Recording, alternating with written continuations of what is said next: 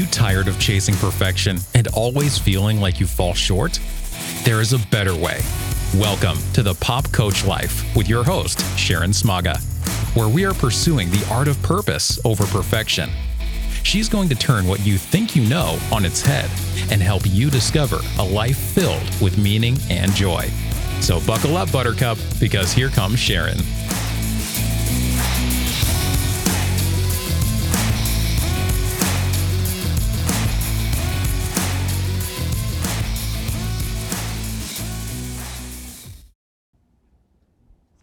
Welcome everybody. This is Sharon Smaga, and welcome back to Pop Coach Life, where we are uh, pursuing the art of purpose over perfection. And thank you for joining me today. You can follow me at popcoach.life. That's my website. Please um, check out my podcast, and you can listen to me anywhere you listen to podcasts um, YouTube, Apple. Uh, there's several places you can pick me up. We are having issues with some of them with getting them to consistently post content. Um, so if, if you get in a jam, uh, make maybe look at YouTube, or you can just go into my website at popcoach.life and you can listen directly um, through links in the website and that might take a, a little extra minute to download or access, I've heard but the content is accessible. And thank you for any and all of your support. You can follow me on Instagram, Twitter, uh, Facebook, hit the bell on any, you know, on YouTube, hit a bell, leave a comment, ask a question. Um, I really like to try to engage with people on uh, Instagram and Facebook as well. I, I keep up with those pretty well. But you can, I have additional content there where we also promote the podcast, but there's just regular content that gets posted up every single day uh, just to give you guys some support in, in this journey. Again, we are pursuing the pur- our purpose over perfection and that's a lot more challenging than it sounds as i'm even learning trying to wrap my head around the topic to bring this to y'all so thanks for being here today i wanted to talk about um, this idea of adversity, and it's come up in a lot of my coaching sessions and our discussions. And I'm going to work off some notes here. So, where you hear me pause, or if you're watching the video, you see me look away from the camera, uh, I want to work off some notes that I've got to address this today and talk to you about it. Adversity is defined as a state or instance. So, it's it can be chronic or it can be an instance of serious or continued difficulty or misfortune. And I think that's really important to understand because I think that sometimes um, real adversity gets watered down sort of by the culture of a of adversity that has grown around younger generations where um, their idea of adversity is maybe being inconvenienced. And, and I want to talk about this as a real issue in life, not a, a series of not getting our way or a series of uh, minor inconveniences. I want us to understand that it's not, adversity is challenging and it can be a lot. It can be overwhelming in a moment. For example, in 2015, I woke up next to my husband and a sound woke me up and he had just died of a severe heart attack. That is absolutely um, I would say falls under the definition of an instance of serious misfortune. Things were not going my way, um, and and the reality is that that I think we don't like to deal with is life is a series of unfortunate occurrences, right?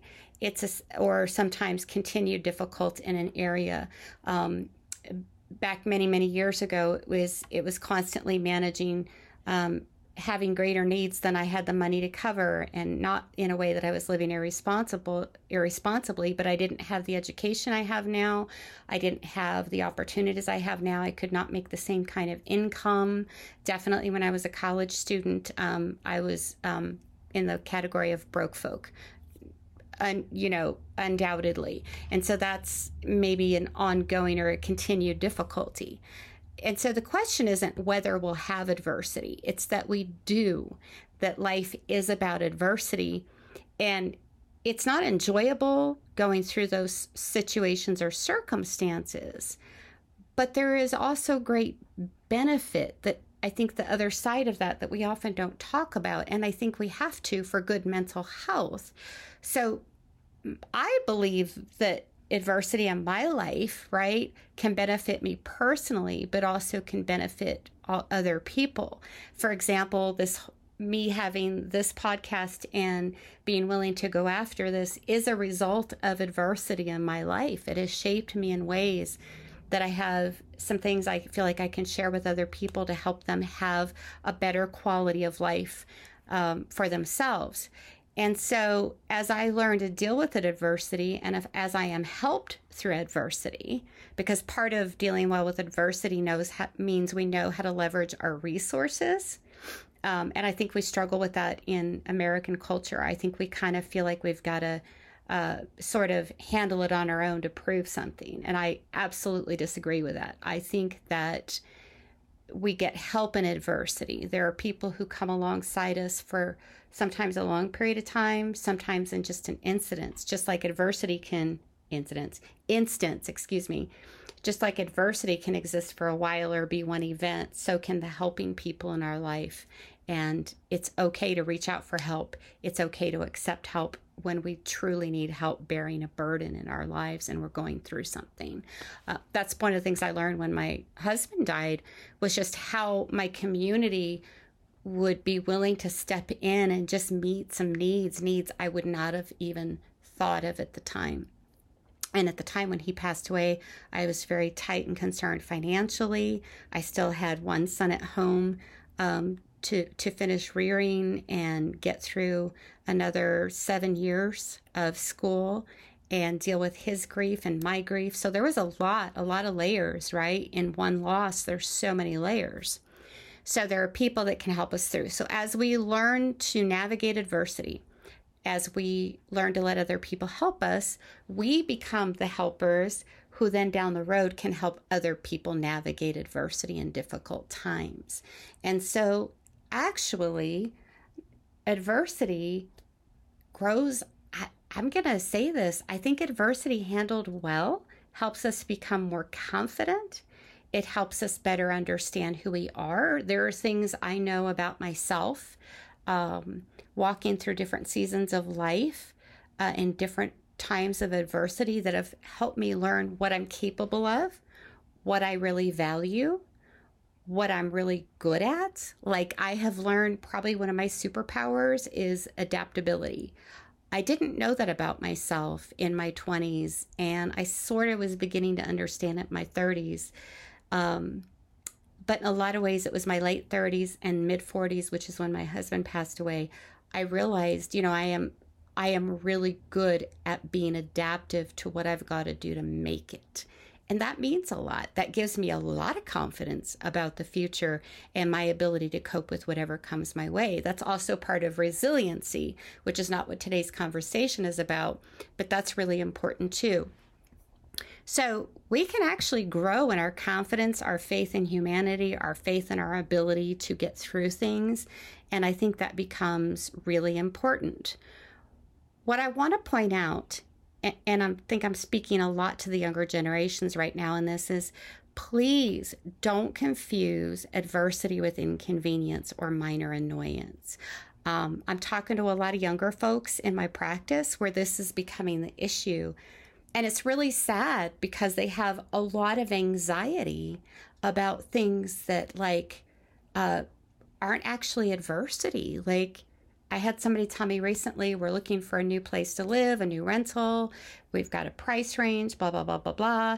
Uh, two weeks later, they tell me, hey, we found a place. It's exactly what we need. It's in the right price range. The lawn care is thrown in for free. But they're also telling me how stressed out they are about moving.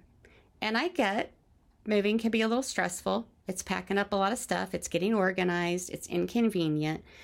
But hear that word it's inconvenient, it's a minor annoyance, it's not adversity. And we wound up talking about this, and this part, what this young person discovered was I'm stressing myself out when actually pretty much everything in my life is going well. I have no adversity. I have no major serious concerns. I am literally making myself miserable and anxious. And that's what motivated me to get on and talk about this today was having this kind of conversation over time. So be careful because if you condition your brain to believe that being inconvenienced or have minor annoyances is real adversity, your brain doesn't know the difference. So you're going to live in this chronic state of fight or flight, anxiety, anger, depression, and you may or may not actually be living in adversity. So, I really want to encourage you from a strengths perspective, from a resiliency perspective, from a quality of life perspective, to really ask yourself what am I telling myself? And am I really treating things that are just life, day to day life, inconveniences, annoyances? Am I treating them as if they are something more than? Am I giving them more credit they deserve?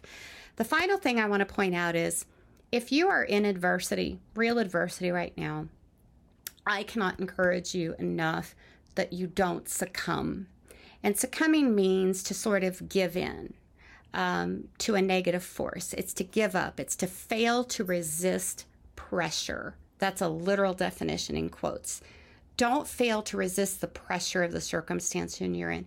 Continue to fight it. Continue to ask for help continue to walk through what you need to to find a better life, a better solution, to find the healing you need. Um, I shared with you earlier about being widowed, and I, I'm going to tell you that when my husband died, it felt like my whole life blew up and started coming down around me like little tiny pieces of confetti. And I've never felt so out of control in my life as I did in those uh, initial moments. And it has been hard, so hard to walk that season. But the one thing I was determined to do was to fail to resist the pressure, the temptation to give into that or to the negative force of that, right? I wasn't going to yield, surrender, capitulate. I wasn't going to cave in. I was going to fight to walk through it, to deal with it, to embrace the grief, to accept that that was my life for a season, and to come out the other end with some healing and victory. And I have done that, and I am so glad I didn't cave in or give in. So, if you were walking through real adversity right now, don't give in. Keep fighting the good fight. I don't care if you cry in the corner and then get up and go to work. Uh, some of you, it took everything in you to get out of bed today, take a shower, get dressed, and I'm proud of you for it because I know what those days are like.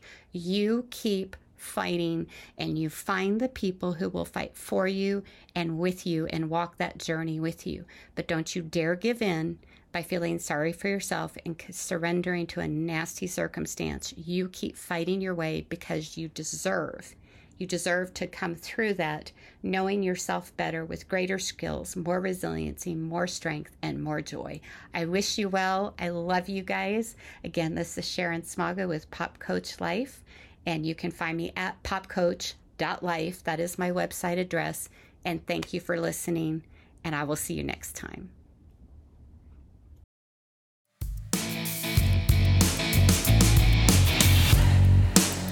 You've been listening to the Pop Coach Life podcast. To catch all her past shows, go to www.popcoach.life.